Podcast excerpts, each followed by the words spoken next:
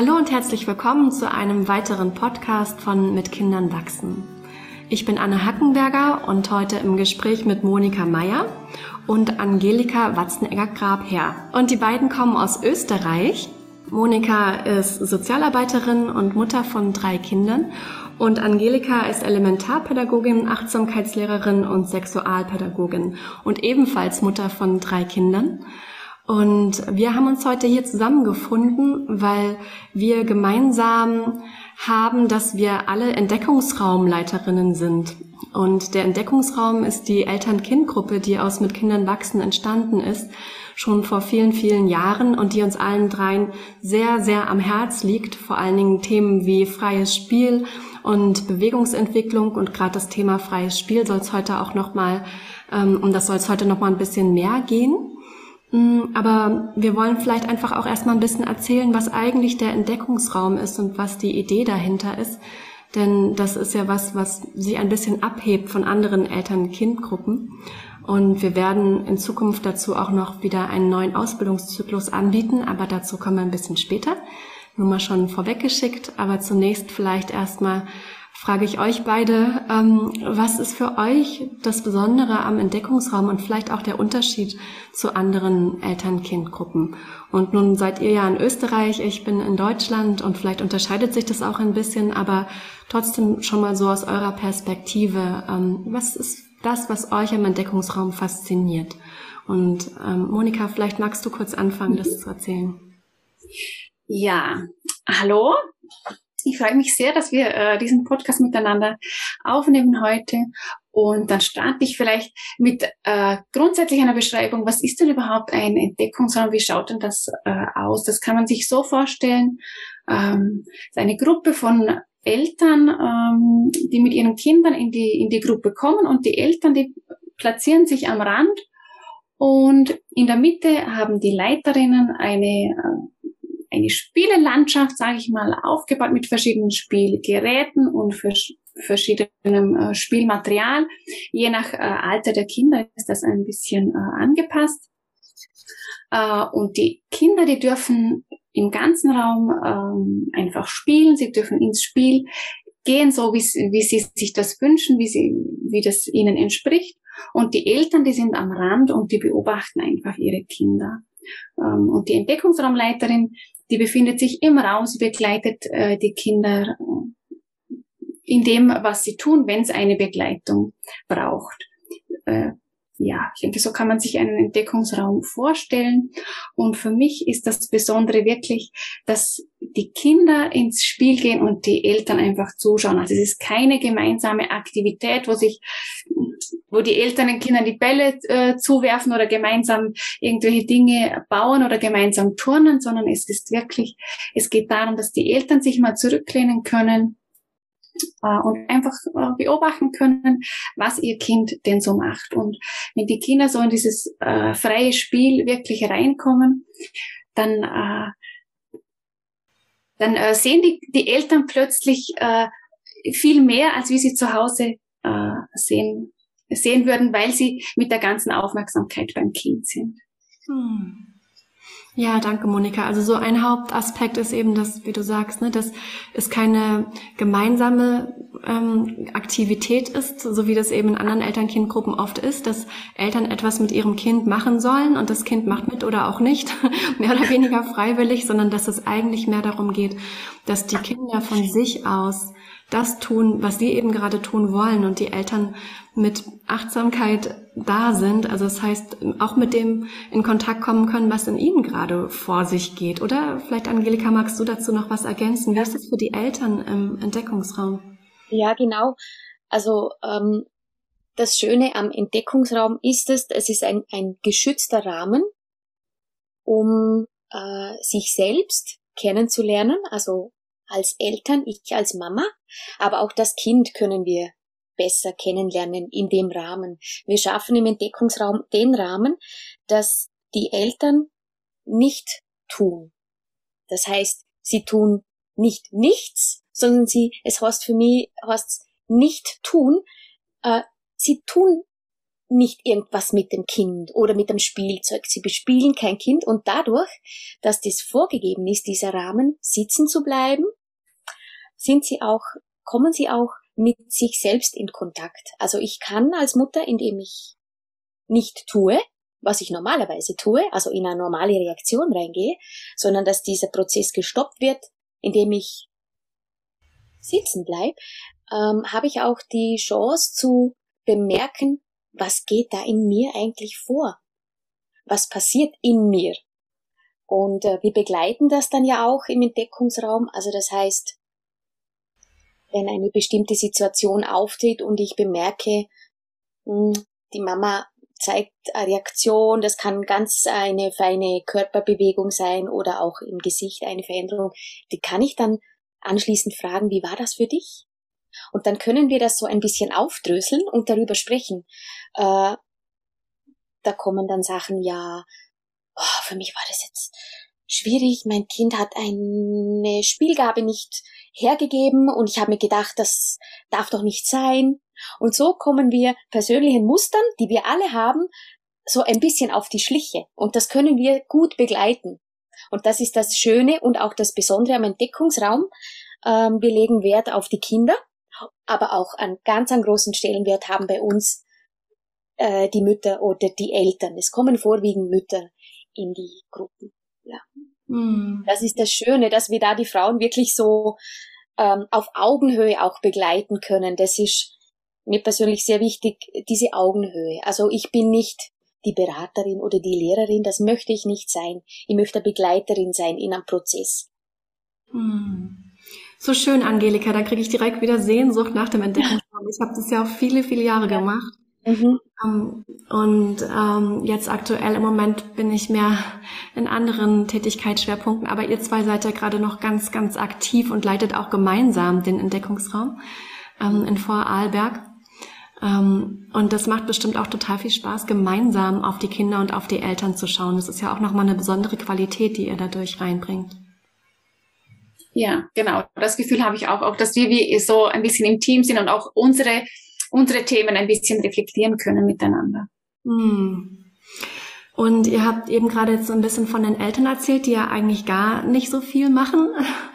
Wobei du das schon so schön erklärt hast, Angelika, dass dieses Nichtstun eigentlich sehr viel ist und für die Eltern manchmal auch gar nicht so einfach. Und die Kinder haben dadurch die Chance, auf eine andere Art ins Spiel zu kommen, als sie es vielleicht sonst so tun, weil wir doch als Eltern ja oft versucht sind, unseren Kindern was vorzugeben oder sie zu animieren zu einem Spiel oder manche Spielzeuge sind ja auch genauso gebaut, dass eine bestimmte Art und Weise damit zu spielen quasi eigentlich schon vorgeplant ist. Und da haben wir ja im Entdeckungsraum anderes Material, das offene Spielmaterial, was zu einem Spiel einlädt, was nicht vorgegeben ist. Und ähm, das ist so was ganz Besonderes, was vielleicht es doch wert ist, dass wir darüber ein bisschen sprechen. Über zum einen das Spielmaterial, was wir im Entdeckungsraum haben, aber auch über das freie Spiel, das ungerichtete Spiel, was eigentlich nichts will, kein Ziel hat, auch in dem Sinne kein pädagogisches Ziel hat oder kein Entwicklungsziel hat, wie das sonst vielleicht manchmal in Eltern-Kind-Gruppen ist, wo vielleicht die Idee ist, wir müssten ein bestimmtes ähm, Verhalten fördern oder eine motorische Entwicklung fördern, das ist ja im Entdeckungsraum ein bisschen anders. Und ja, vielleicht fangen wir einfach damit an, dass wir über das Spielmaterial sprechen, was wir zur Verfügung stellen im Entdeckungsraum und was das dann ähm, ausmacht im Spiel der Kinder. Äh, ja, also die, die Magda Görber, die sagt ja, ähm, you better have um, passive toys and active children. Und das ist so der Grundsatz, an dem ich mich ein bisschen immer orientiere. Äh, also, dass wir Spielmaterialien haben, äh, die von sich aus nicht aktiv sind, also die nicht blinken und leuchten und so weiter, sondern die die Kinder mit ihren Ideen füllen können, äh, die, die keine genauen ähm, Vorgaben haben. Also da sind, da haben wir ganz äh, vielseitiges Material wie äh, Klötze, viele Bälle, Tücher, verschiedenste Körbe, äh, Schüsseln in allen Größen und Formen, viele Becher. Ähm, und manche von diesen Dingen hat man vielleicht das Gefühl, ja, da ist ja schon vorgegeben, was damit äh, zu machen ist. Aber wir lassen den Kindern auch die Freiheit, die mal anders äh, zu bespielen. Also ein Becher ich muss mit einem Becher nicht spielen, dass ich jetzt daraus äh, trinke zum Beispiel. Becher können auch gestapelt werden, die können, also die können ineinander gestapelt werden, die können aber auch so aufeinander gestapelt werden, dass es einen äh, Turm ergibt, die können äh, gerollt werden auf den Boden, die können aber auch von der Rutsche runtergerollt werden. Also die, unsere Materialien, die dürfen so eingesetzt werden, wie es wirklich den Kindern gerade so einfällt. Und das ähm, da merken wir oft, dass Eltern schon den Impuls setzen wollen, ja, aber das macht man doch so oder äh, so wird's doch richtig gehen. Und da ist das Schöne zu beobachten, was da so rauskommt, wenn sich die Kinder äh, selber was überlegen, das uns gar nicht einfallen würde. Hm. Mhm. Ja. Angelika, magst du da ergänzen? Ja. Ähm, ich nenne das gern Spielgaben, weil Spielzeug äh, ja, das ist so, auch bei uns sagt man, ach, das Züg, das, ähm, also Spielgaben ist für mich ähm, fast ein wertschätzendes, schätzenderes Wort. Äh, und zwar mag ich das deshalb gern, weil äh, indem ich sage Spielgabe, dann nehme ich so ein Ding schon ich für mich anders in die Hand.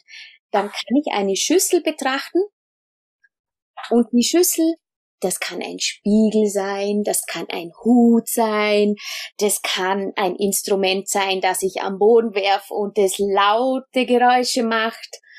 Ähm, also das, da ähm, kommt so ein bisschen ein, für mich auch eine Faszination hinein äh, in die Spielgaben. Und das ist für mich auch ganz was Wichtiges, also dass das äh, Materialien sind, äh, die wir im alltäglichen Gebrauch haben weil das sehen die Kinder bei uns, dass wir mit den Sachen hantieren.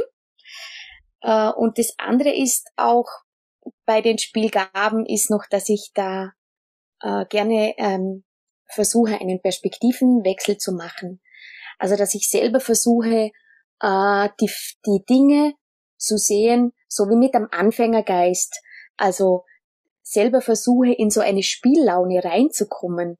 Und dann merke ich, das, das macht mir sehr viel Freude und äh, dann kann ich da mit den Kindern auch viel besser mitschwingen. Also das kann man sehr gerne ausprobieren. Das machen wir auch im guten Start dann, aber darüber sprechen wir dann später.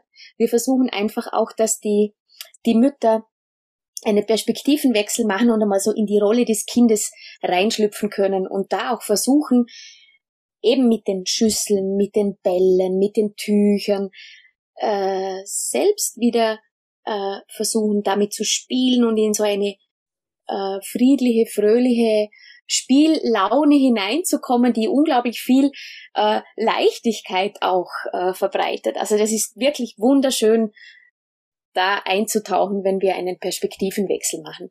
Hm. Ja, so schön. Und ähm, genau, Kinderspiel, ne, das ist ja irgendwie so auch ein geflügeltes Wort. Und wie oft haben wir als Erwachsene aber, wie ihr schon sagtet, die Idee, wie ein Kind spielen sollte und warum es jetzt ein Gegenstand auf welche Art und Weise benutzen sollte und dann oftmals auch ein Ziel im Kopf. Und das ist ja beim freien Spiel ganz anders. Da geht es ja wirklich eigentlich um, ja, um das Ausprobieren, um das Experimentieren, um das Erfahren. Und gleichzeitig ist das wieder was, was ganz, ganz viel zur Entwicklung beiträgt. Das finde ich ja immer wieder faszinierend, dass es eben gar nicht so ist, dass wir ähm, damit nicht die Entwicklung fördern würden, obwohl das gar nicht unser primäres Ziel ist, sondern gerade dadurch passiert es ja. Und vielleicht habt ihr Lust, darüber ein bisschen zu erzählen. Ja, äh, ein Punkt äh, fällt mir da ein, der sehr wichtig ist äh, für, also für mich, dass Kinder im freien Spiel, indem wir sie wirklich lassen und das, das freie Spiel ja wirklich zweckfrei ist, ähm, Sie müssen nichts erreichen und genau das ist das Tolle. Sie können selbstwirksam sein.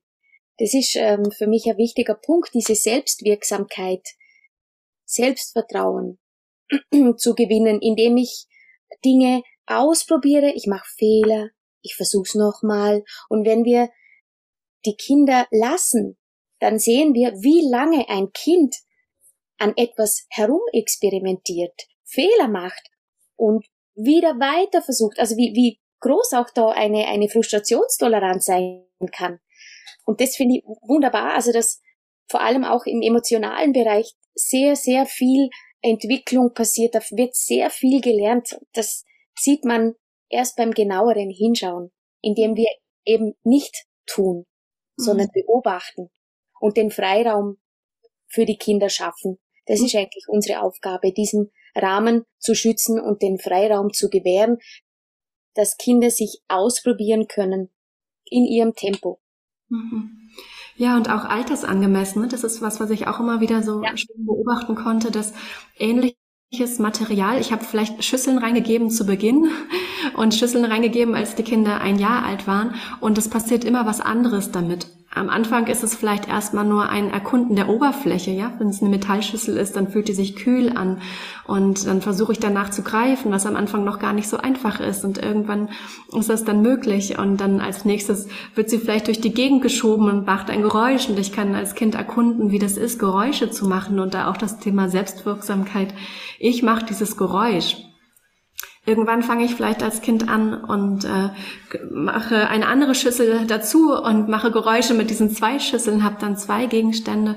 Noch später vielleicht ein Befüllen von der Schüssel mit Bauklötzen oder ähnlichen oder das Stapeln. Ähm, all diese verschiedenen Entwicklungsschritte, die in unterschiedlichen Alters ähm, Stadien stattfinden, die mit dem eigentlich gleichen Material, mit so einer ganz normalen kleinen Schüssel möglich sind, die wir auch bei uns in der Küche finden können. Das heißt, es ist auch gar nicht unbedingt immer notwendig, dass wir Material kaufen, ähm, was jetzt äh, im Spielzeugladen angeboten wird, sondern ganz viel von dem Material, was wir auch im Entdeckungsraum benutzen, ist ja eigentlich auch so im Haushalt zu finden. Und das finde ich auch schön und vielleicht auch für die Eltern von jungen Kindern, die hier gerade zuhören, ähm, auch eine Ermutigung, äh, statt äh, in den Spielzeugladen zu gehen, vielleicht den Küchenschrank auszuräumen. Oder Monika, magst du dazu was sagen? Ja, genau, auf jeden Fall. Weil die Kinder, die müssen sich ja ihre Umwelt aneignen, so wie sie äh, ja im Alltag auch ausschaut. Also die, die müssen sich alles, was für uns sehr logisch ist, ist und ähm, worüber wir gar nicht mehr nachdenken müssen, das müssen sie sich ja zuerst aneignen. Also ähm, eine Metallschüssel macht ein anderes, anderes Geräusch, wenn ich sie auf den Boden äh, werfe, als wenn ich eine Plastikschüssel auf den Boden werfe. Also das macht ein anderes Geräusch und alle diese Dinge, das, ich stelle mir das immer so vor, ein Kind weiß einfach gar nichts und das muss sich jedes äh, einzelne, einzelne Begegnung muss sich das Kind erst aneignen und diese, darum, äh, so diese Alltagsmaterialien sind so schön, weil die, das können sie auch zu Hause äh, einfach ausprobieren, was wir äh, einfach so auch benutzen im Alltag. Mhm. Also da, da steckt so viel äh, Lernen einfach äh, drinnen in diesem Spiel. Das heißt ja auch, äh, Spielen ist die Königsdisziplin äh, des Lernens, weil Spielen und Lernen sich eigentlich nicht, nicht trennen lässt. So. Mhm. Ja. Das finde ich ganz faszinierend immer. Das ist so eines meiner Lieblingsthemen, äh, muss ich sagen. Äh, mhm. Ja, so die, die Kinder stellen Fragen an die, an die Welt und äh, im Spiel beantworten sie sich die eigentlich mhm. selber. Mhm. Ja, Fragen über physikalische Eigenschaften. Zum Beispiel, ne, wenn ich etwas runterfallen lasse, landet genau, der Klassiker. auf dem Boden. Das ist ja eigentlich ein Forschungsfeld von Schwerkraft, ja. Ja, genau. Zum Beispiel. Also es gibt da eigentlich ganz viel, was sie erforschen, während sie das tun und wir denken, ah, sie spielen, aber eigentlich sind sie Forscher in Windeln oder ja, genau. windelfrei sind. Aber es ist äh, auf jeden Fall dieses Forschen ganz stark im Vordergrund und dadurch das Lernen eigentlich, wie ihr das ja gerade beschrieben habt, ne, darüber äh, zu lernen, wie sind Gegenstände beschaffen, ähm, was sind die physikalischen Gesetze, die hier in dieser mhm. Welt gelten und später natürlich auch, was, was machen die Großen damit. Weil das ist ja auch was, was sie immer wieder sehen und selten, dass äh, Mütter in der, da mit Material spielen, das es im Spielzeugladen gibt, sondern wir benutzen Alltagsgegenstände. Wir, ähm, und Väter natürlich auch. Wir benutzen vielleicht was, um in der Pfanne zu rühren oder wir ähm, benutzen Wäscheklammern, um Wäsche aufzuhängen oder ähnliches. Und all diese Materialien sind für Kinder ja super spannend. Und wir mhm. möchten viel lieber mit dem in Kontakt sein, mit dem auch ihre Eltern in Kontakt sind und nicht unbedingt ja. mit einem Material, was die Spielzeugindustrie hergestellt hat, in, dem, in der Annahme, dass das jetzt sehr, sehr spannend sein könnte. Und weil das auch manchmal Material ist, was gar nicht so durchschaubar ist für die Kinder im wahrsten Sinne des Wortes. Vielleicht ein Spielzeug, was auf der einen Seite einen Spiegel hat, auf der anderen Seite knistert und dann noch ein Piepsgeräusch von sich gibt, wenn man draufdrückt, ist für ein Kind erstmal nicht verstehbar. und wenig ja. begreifbar im wahrsten Sinne. Und um dieses Begreifen geht es ja ganz viel eigentlich im freien Spiel, zumindest mhm. zu Beginn. Ähm, ist das ja auch was, wo die Kinder äh, auch erstmal noch alles in den Mund nehmen. Das kennen die Eltern wahrscheinlich von den jungen Kindern, die hier zuhören dass es erstmal alles in den Mund wandert und nicht ohne Grund. Das gehört ja zum Spiel dazu, dieses ähm, es mit allen Sinnen zu erfahren. Ja. Und das sollten wir auch nicht unterbinden, sondern das ist was, was ganz wertvoll ist, oder? Ja, die, sie wollen äh, das Material einfach mit allen Sinnen erfahren. Also sie können das sich ansehen, sie erforschen das mit, mit den Augen, aber sie erforschen das auch mit dem Mund, damit sie es spüren und auch mit den, äh, mit den Händen, dass sie das, dass sie das einfach mit, mit allen Sinnen begreifen können und ja, auch mit den Ohren natürlich, wenn sie das äh, irgendwo dagegen, dagegen schlagen oder so. Das, äh, also sie müssen alle, alle ihre Sinne einsetzen, können, um, um die Gegebenheiten zu erforschen. Mhm. Angelika, du wolltest ergänzen, glaube ich, ne? Ja, ich wollte sagen, ähm, dass man sich das als Eltern vielleicht ähm, so ein bisschen im Hinterkopf hat. Die Kinder müssen, damit sie die Sachen begreifen, damit sie lernen, was ist das eigentlich, die müssen das alles in den Mund nehmen. Also das ist nicht irgendwie eine Unart der Kinder, was die stopfen sich alles in den Mund, sondern das ist entwicklungsbedingt. Die müssen das in den Mund nehmen, um das zu begreifen, auch mit dem Mund, nicht nur mit den Händen und mit den Augen, so wie wir das aus Erwachsenensicht machen würden. Aber es sind eben Kinder. Die, die stecken sich alles in den Mund. Und da kann ich mir sehr viel Stress ähm, ersparen, wenn ich einfach schaue, ähm, was ist da was kann mein Kind in den Mund nehmen, ohne dass es gefährlich wird, ohne dass ich ständig schauen muss, oh, ist das zu klein, dass es das verschlucken könnte. Hm. Ja, also und hygienetechnisch, glaube ich, muss man sich da auch nicht so große Sorgen machen. Die hm. Kinder, das Immunsystem der Kinder wird dadurch natürlicherweise gestärkt. Mhm. Ja, das ist noch eine kleine Nebenerscheinung. Das ist mhm. gesund, wenn sie mit vielem in Kontakt kommen. Mhm, mhm. Und jetzt haben wir ein bisschen über Material und das freie Spiel mit Material gesprochen und im Entdeckungsraum gibt es ja auch noch den anderen Aspekt, nämlich das soziale Miteinander.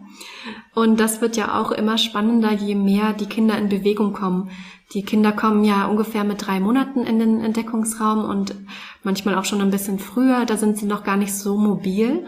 Da geht es vielleicht erstmal darum, auf dem Rücken zu liegen und dann sich zu drehen und dann komme ich ein bisschen in Kontakt mit dem Nachbarbaby, was in der Nähe liegt und irgendwann fangen sie an, äh, zu, sich umher zu äh, robben und dann vielleicht auch zu krabbeln und irgendwann sich hochzuziehen und auch zu laufen. Und je größer der Radius wird, je weiter weg sie auch von ihren Eltern sich bewegen, desto mehr kommen sie ja in Kontakt mit anderen Kindern. Und das ist ja auch ein ganz wichtiger Aspekt des sozialen Lernens und des sozialen Spiels, das Miteinander. Und vielleicht können wir darüber noch ein bisschen sprechen, wie sich das freie Spiel ähm, in diesem Punkt zeigt und wie wir das im Entdeckungsraum begleiten. Ja, ich denke, so die ersten Kontakte, die die Kinder miteinander haben, sind wirklich, wenn sie noch ganz klein sind und ein, vielleicht übereinander äh, drüber robben und dann äh, sehen, oh, da, da sind die Haare äh, und da mal so reinpassen in die Haare eines anderen äh, Kindes. Da sind Eltern oft schon ganz äh, vorsichtig und haben Angst, ähm, dass ein Kind dem anderen wehtut oder, oder dass das Kind an den Haaren ziehen will. Aber da einfach ein bisschen sensibilisieren dafür, dass Kinder auch einfach andere Kinder entdecken wollen. Es ist, es ist spannend, mal die Haare von einem anderen Kind zu berühren oder mal zu schauen, ja, wie fühlt sich denn dieses Ohr an von diesem anderen äh, Kind oder die Füße oder was mir gerade so in den, in den Weg. Die Kinder auch ein bisschen zu lassen, äh, solange das äh, keinem weh tut. Das ist so das, das Erste, wo die Kinder miteinander in Kontakt kommen. Aber je, äh, je älter das sie werden, umso eher kommt es auch zu Situationen, wo ähm, ein Kind dem anderen etwas wegnimmt, äh, zum Beispiel. Äh, und das sind immer so Situationen, wo ja, wo das auch ganz sensibel ist mit den Eltern. Also wenn ich selber äh, mein Kind beobachte, wie es einem anderen Kind etwas äh, wegnimmt. Also wir haben da den Ansatz, ähm, wir, wir halten uns zuerst mal äh, zurück und schauen, wie die beiden Kinder miteinander klarkommen. Weil interessanterweise ist es so, dass ganz oft ähm, die Kinder das gar nicht stört, wenn ein anderes Kind, äh, also dass das eine Kind es nicht stört, wenn ähm, wenn ihm der Ball weggenommen wird zum Beispiel, weil da sind noch viele mehrere, viele andere Bälle da oder äh, er sieht dann gerade eh was anderes und, und spielt dann eben damit. Also für das beklaute Kind sozusagen ist es ganz oft gar kein Problem. Ähm, und dann greifen wir auch gar nicht ein. Da ist dann oft äh, mehr das Problem bei den Eltern oder die, die Unsicherheit bei den Eltern, weil sie sagen, oh, mein Kind hat jemandem was weggenommen. Sie schämen sich vielleicht für ihr Kind und sagen, Hilfe, äh, was, äh, der ist so, äh, fällt mir jetzt vielleicht nicht das richtige Wort ein. ja, genau, und sozial, äh, er nimmt keine Rücksicht auf die anderen und so weiter. Also da ist unser Ansatz, dass wir erstmal schauen, wie reagieren die Kinder. Äh, und wenn's für, wenn die Kinder das miteinander klären können, oft entsteht dadurch äh, sogar auch ein Spiel, dass manche Kinder der, sich gegenseitig Dinge bringen und wieder, wieder mitnehmen und sie die Dinge dann durch den Raum transportieren. Daraus entstehen oft auch äh, ganz schöne Spiele. Und wenn wir als Eltern oder gleich eingreifen und sagen, der gibt das gleich wieder zurück, der hatte das zuerst, dann ist überhaupt nicht die Chance da, dass daraus dieses Spiel entstehen kann. Mhm. Angelika. Kann ich dazu noch? Mhm. Also ähm, ich beobachte oft, oder das hört man auch oft, Teilen macht Freunde oder Freude. Äh, und ich bin, da möchte ich sagen, das braucht Zeit, dass das ein Kind lernen kann.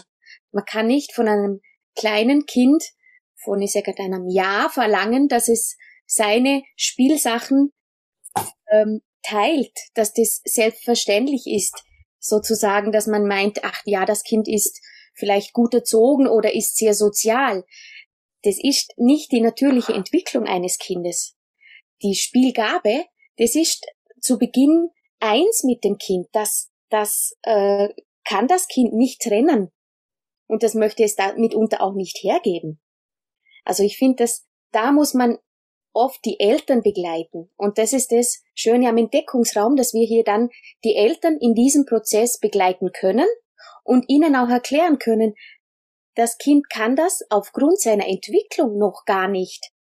Also das heißt nicht, das Kind ist nicht sozial, sondern das Kind ist aufgrund seiner geistigen Entwicklung oder die normale Entwicklung noch nicht dazu bereit. Das geht noch gar nicht.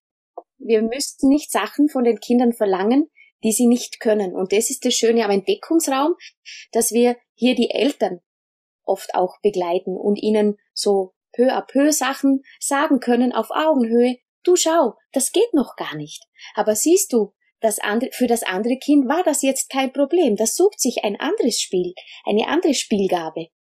Das mhm. ist das Schöne, dass wir das so begleiten können dann. Mhm. Im Tun. Mhm, mh. Ja.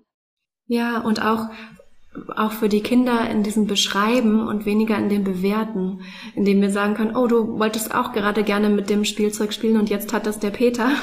Ähm, können wir beschreiben, was passiert und im Grunde können wir dadurch auch den Kindern helfen zu verstehen, was passiert, indem wir ihnen helfen, Worte geben für das, was sie gerade erleben und sie damit immer mehr auch einordnen können und ja dann auch die ähm, kognitive Entwicklung stattfindet, die wir eben, ja, die erst überhaupt passieren muss, die eben noch nicht vollständig sofort ähm, da ist und wo noch nicht das die Möglichkeit im Gehirn überhaupt gegeben ist, Perspektivübernahme und Frustrationstoleranz und Impulskontrolle, das sind ja alles Themen ähm, oder Entwicklungsschritte, die nach und nach passieren und die genau durch das freie Spiel auch ähm, sich ganz wunderschön entfalten können.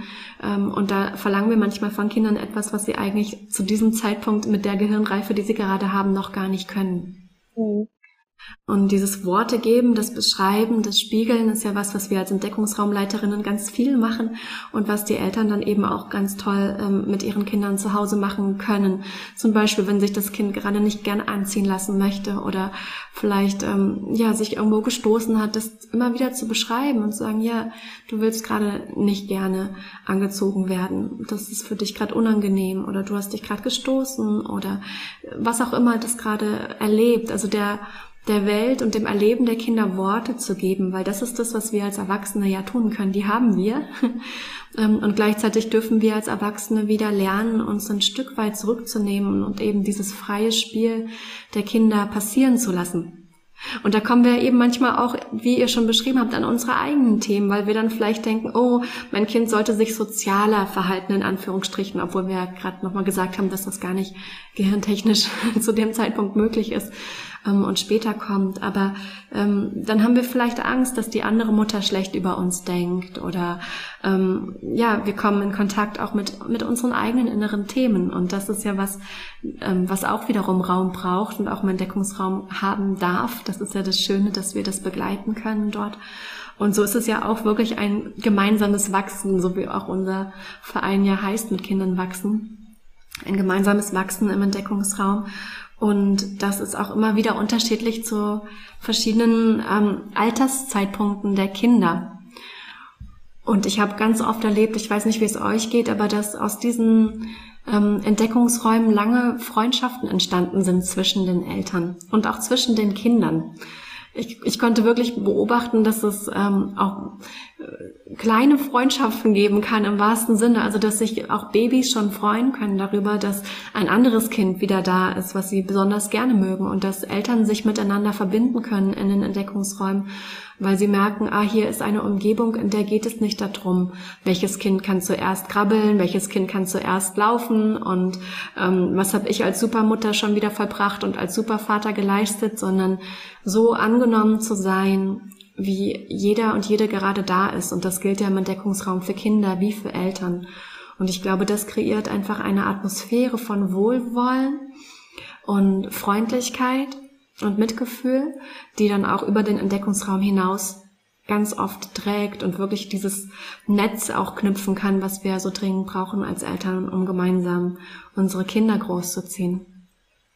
Und wir wollen gerne, ähm, dass diese Entdeckungsräume, diese Netze, diese Räume für freies Spiel, für freie Bewegungsentwicklung, dass die ähm, gestärkt werden. Und wir sind schon viele Entdeckungsraumleiterinnen in, im deutschsprachigen Bereich und gleichzeitig ähm, darf das äh, sich noch mehr verbreiten, dürfen wir noch mehr werden.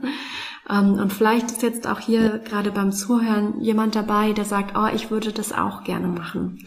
Ich würde auch gerne einen Entdeckungsraum leiten oder auch Eltern, die sich interessieren für diese unterschiedlichen Themen wie freies Spiel oder Bewegungsentwicklung und äh, ähnliche mehr, die wir einfach im Entdeckungsraum mit abdecken. Und ähm, dafür ist zu sagen, dass wir denn die Fortbildung ein guter Start wiederbeleben. Den gibt es ja schon auch in Vorarlberg als, als Live-Veranstaltung und wir werden im nächsten Jahr ein Online-Format mit dazu nehmen, so dass es auch für diejenigen, für die das Reisen bis nach Österreich vielleicht nicht möglich ist, ähm, machbar sein wird, ähm, diese Fortbildung zu machen. Man kann die im Kompletten machen oder auch ähm, einzelne Module buchen. Und wir freuen uns einfach sehr, wenn wir diese Philosophie und diese Haltung weiter verbreiten können, weitergeben können. Und da ähm, sind wir drei dabei, Monika, Angelika und ich und die Dörte Westphal, die auch ganz viel Erfahrung hat in dem Bereich. Und ich freue mich total darauf. Wie geht's euch? Habt ihr da auch schon Vorfreude? Ihr macht ja auch aktuell gerade die Präsenzausbildung in Vorarlberg. Ja, ähm, es ist eine sehr schöne Arbeit, das, das was wir im Entdeckungsraum äh, so natürlich Leben äh, auf einer anderen Ebene weiterzugeben. Und äh, ich finde es sehr wichtig, dass dieses, dieser Erfahrungsschatz, der größte Erfahrungsschatz vom Entdeckungsraum ist, du bist willkommen und du wirst angenommen, so wie du bist. Dass wir das äh, theoretisch weitergeben können. Und das ist wirklich ein, ein Geschenk, weil ich finde, diese Haltung äh, am anderen Menschen gegenüber, die ist bei uns ausbaufähig. Mhm. Sehr ausbaufähig. Und da sind wir sehr bemüht, ähm, dass das weitergetragen wird, diese Haltung. Mhm. Es ist im Prinzip äh, eine, eine Haltung, die wir hier äh, vermitteln möchten. Mhm. Mit viel theoretischen Inputs, aber sehr viel Selbsterfahrung. Hm. Ja, danke, Angelika. Monika, magst du noch was ergänzen? Ja, das hat Angelika schon sehr schön zusammengefasst. Mhm. Äh, Finde ich, danke dir. Ähm, ja, ich freue mich sehr, dass, äh, dass wir das in Vorarlberg äh, vor Ort durchführen äh, können, aber dass es auch eben dann äh, das als Online als Online-Veranstaltung auch ähm, starten wird äh, nächstes Jahr im Frühjahr. Äh, ja, ich hoffe, dass wir dadurch wirklich eine, eine breitere Masse noch äh, erreichen können, dass mehr Menschen daran teilnehmen können, wie Angelika schon gesagt hat, um einfach diese Haltung ein bisschen äh, noch zu verbreiten, diese Ansichten mhm. äh, noch, ja, noch äh, unter die Menschen äh, zu bringen, mhm. dass viele solche Gruppen entstehen können. Also dass also die Frauen oder die Eltern, die im Entdeckungsraum sind, ja, also wir bekommen ganz, ganz viele Rückmeldungen, wie wichtig dass es ihnen ist, in, dies, in dieser Gruppe zu sein und äh, melden sich immer äh, wieder an und äh, sie geben das Angebot weiter an, an andere Mütter, die sie, die sie kennen und sagen, komm doch auch. Äh, das tut wirklich einfach gut, im Entdeckungsraum zu sein. Mhm. Und es wäre wirklich schön, wenn ganz, ganz viele Eltern solche Angebote zur Verfügung hätten, mhm. wo sie so ankommen können. Mhm. Das würde und, ich mir wünschen, ja. Und die Eltern, die jetzt äh, das hören und in Vorarlberg sind, wie erreichen die euch, wenn sie euren Entdeckungsraum interessant finden? Ähm, unser Entdeckungsraum ist äh, in Lauterach im äh, im Infantibus, das ist so ein Familienzentrum, und auf der Homepage vom Infantibus in Lauterach. Da sind alle, sind unsere Angebote, unsere Gruppen sind da drauf. Genau.